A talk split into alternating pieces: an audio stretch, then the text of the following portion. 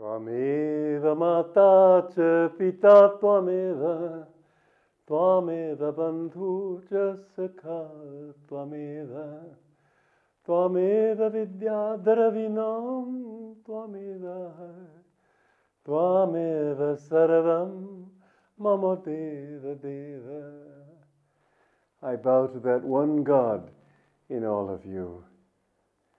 Twameva bandhu twameva. You are the friend, you are the beloved, you are the companion. You know, satsanga is one of the things that they emphasize in the Shastras again and again and again. That satsanga is the most important thing you can do apart from yoga practice. But when you live with worldly people, it's very difficult not to become worldly in one way or another. And you see that even devotees often have sort of a, a little veneer of worldliness on them. When you mix with devotees, then it becomes easier. You see, there's an exchange of magnetism. The kind of people you mix with help to determine the kind of person you are.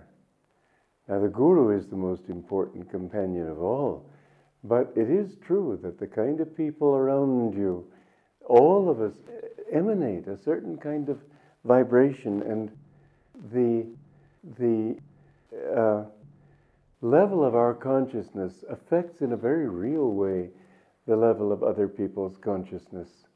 You know, it's an interesting thing. I had an apartment for several years in San Francisco, in California.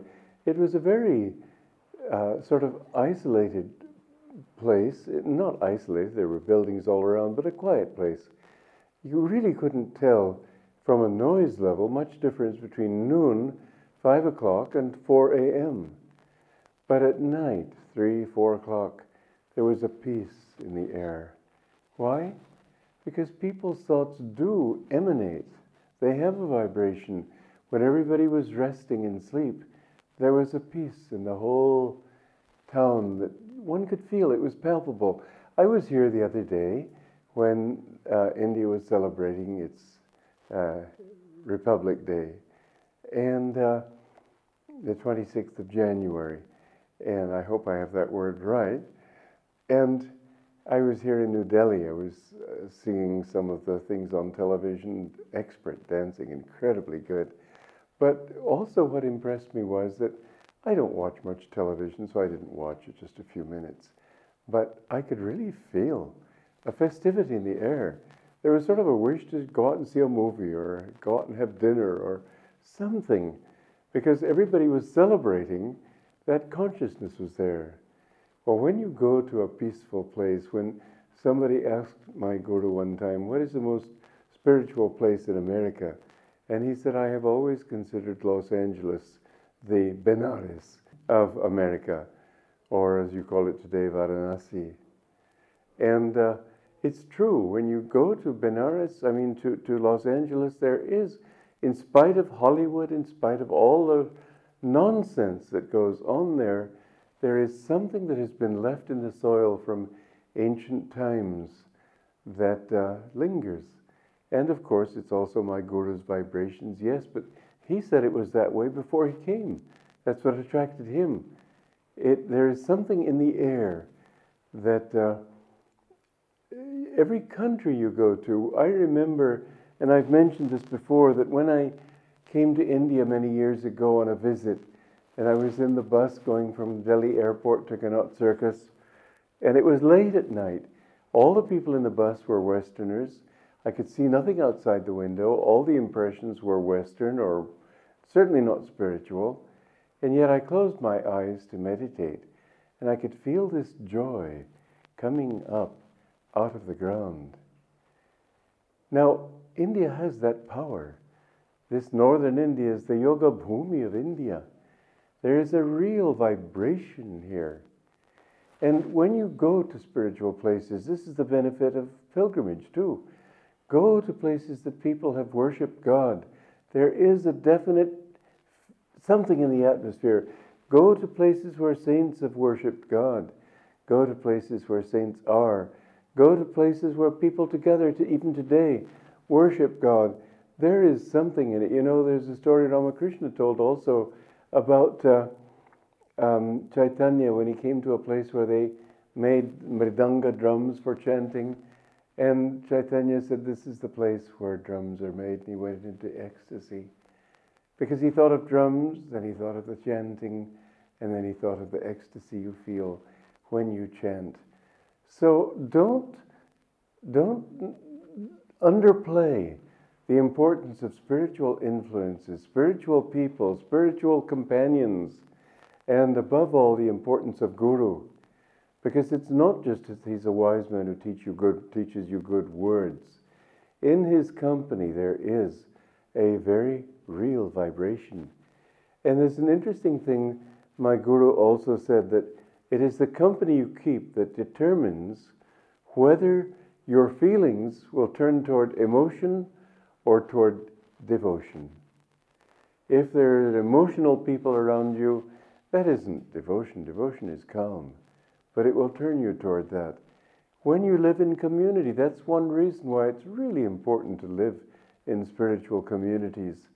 And up till now, usually ashrams have been for people who are ready to renounce the world as brahmacharis and sannyasis. But uh, I'm trying to create communities where everybody can have that, where the schools can be like that. I have done it in America, I have done it in Italy. I don't see why I couldn't do it here. This is the land where it all began. But you all have to help me. And if we can create such communities, you know, to know that everybody that you're working with loves God, to know that all the people, all your neighbors, love God. They're not playing rock and roll music, they're not making lots of noise, they're meditating, chanting, going eagerly to satsangs where they can have, sat, have a sankirtan and meditation together. This is what is so important. Now, I have a couple here who are from our community in Palo Alto. Well, Palo Alto is pretty close to downtown in a way. It's a suburb of San Francisco, but there's a great deal of activity there. It's Silicon Valley. This is where all the computer stuff goes on. And yet we have a community there. It's like a little oasis in that busy, busy community. Just a couple of blocks away, the cars on El Camino Real just dashing back and forth. And yet, in this community, you just walk onto the property and you feel peace. Once I came back from a trip abroad and I uh, came to our community in Ananda village. And I went for a walk and I walked off the property. And then when I came back, without even thinking, I said, Oh, it suddenly feels so peaceful. And I looked around me and I saw we had just crossed our property line. These places are blessed. They're blessed by the consciousness of the people there.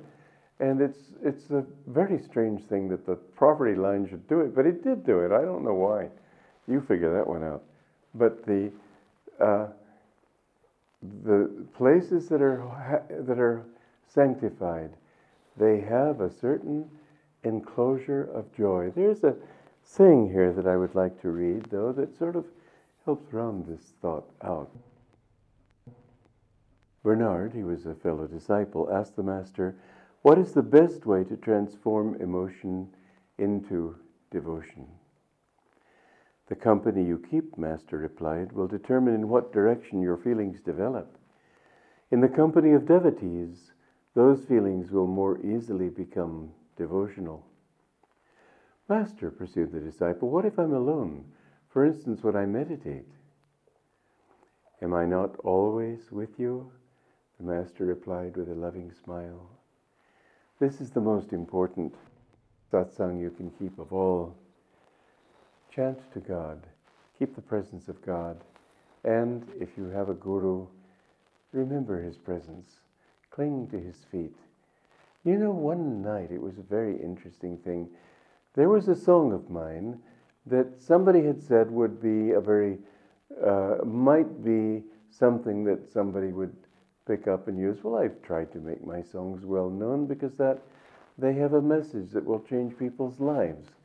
They're sort of, you might say, painless Vedanta or yoga, and uh, because the message is all very spiritual. Anyway, I, I wanted to go to see this person, but he was in a nightclub area in San Francisco on Broadway.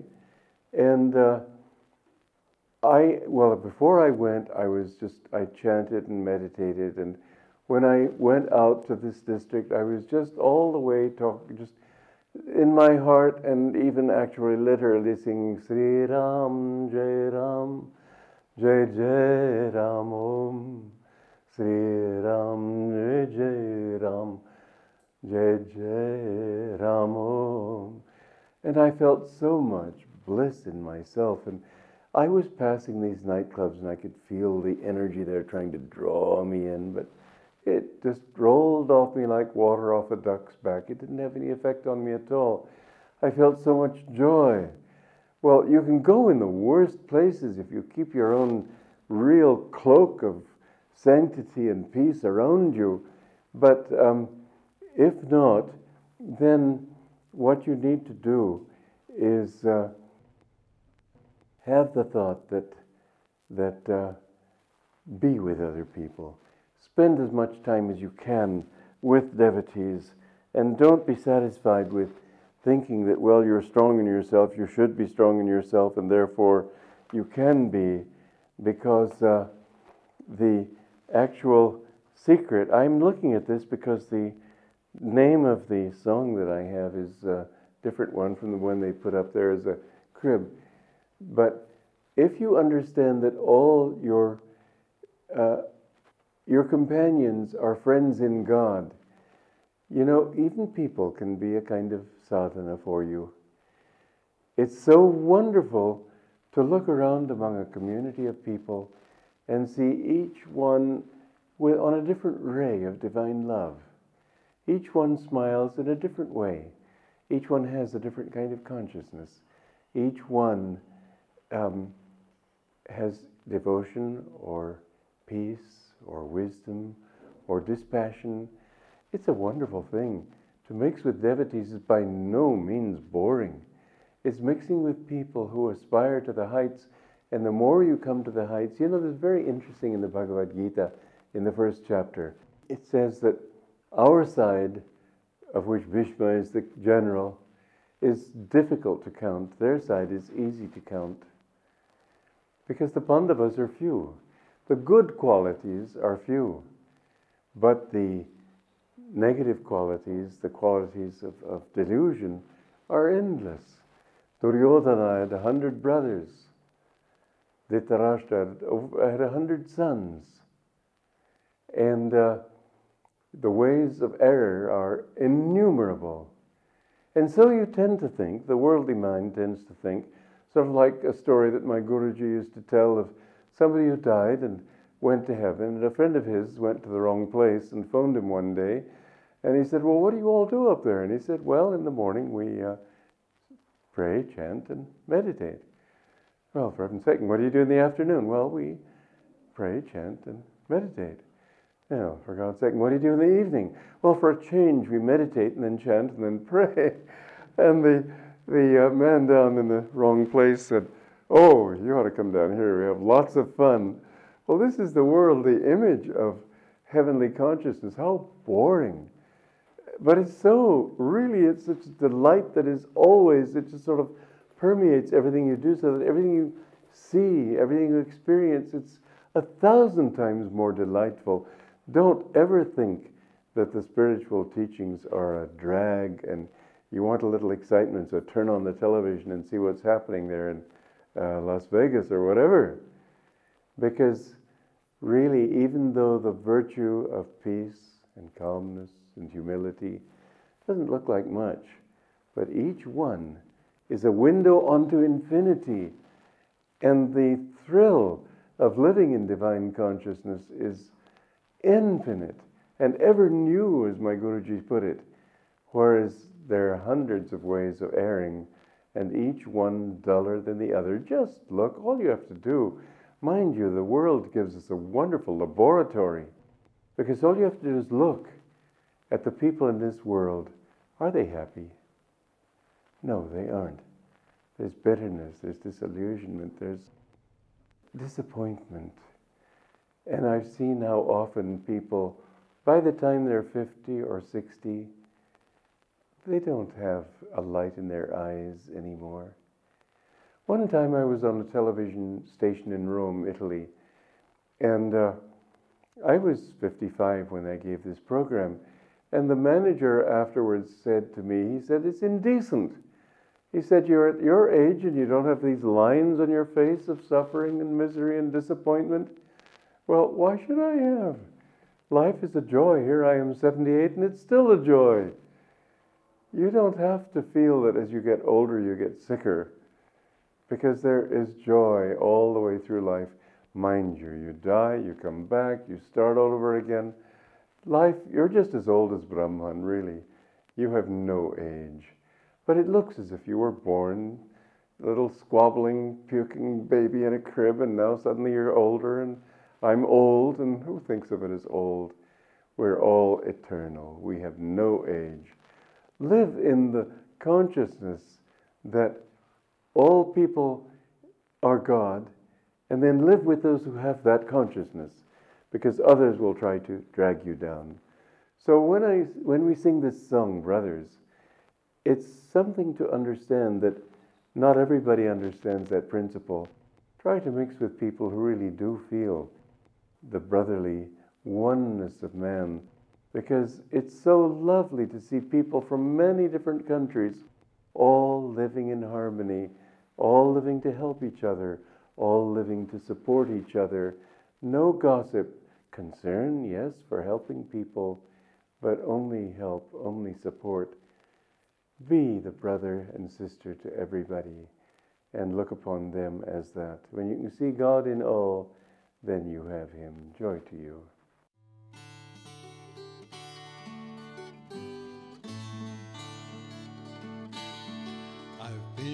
Many countries and mixed with many men. I've shared their days of sunshine, gone with them in the rain. The fires at evening said we were brothers. The fires at evening said we were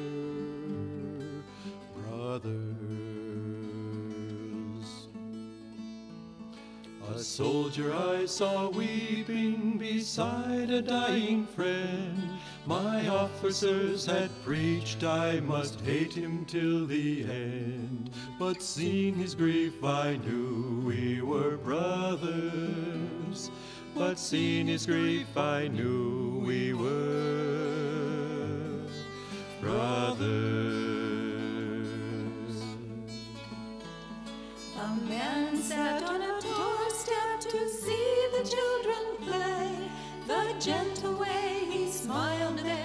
charm your fears away. A stranger he, but love made us brothers. A stranger he, but love made us brothers. One day I climbed a mountain with friends of other lands The words we used were different, but joy one understands. Our gladness in God's world made us brothers. Our gladness in God's world made us brothers.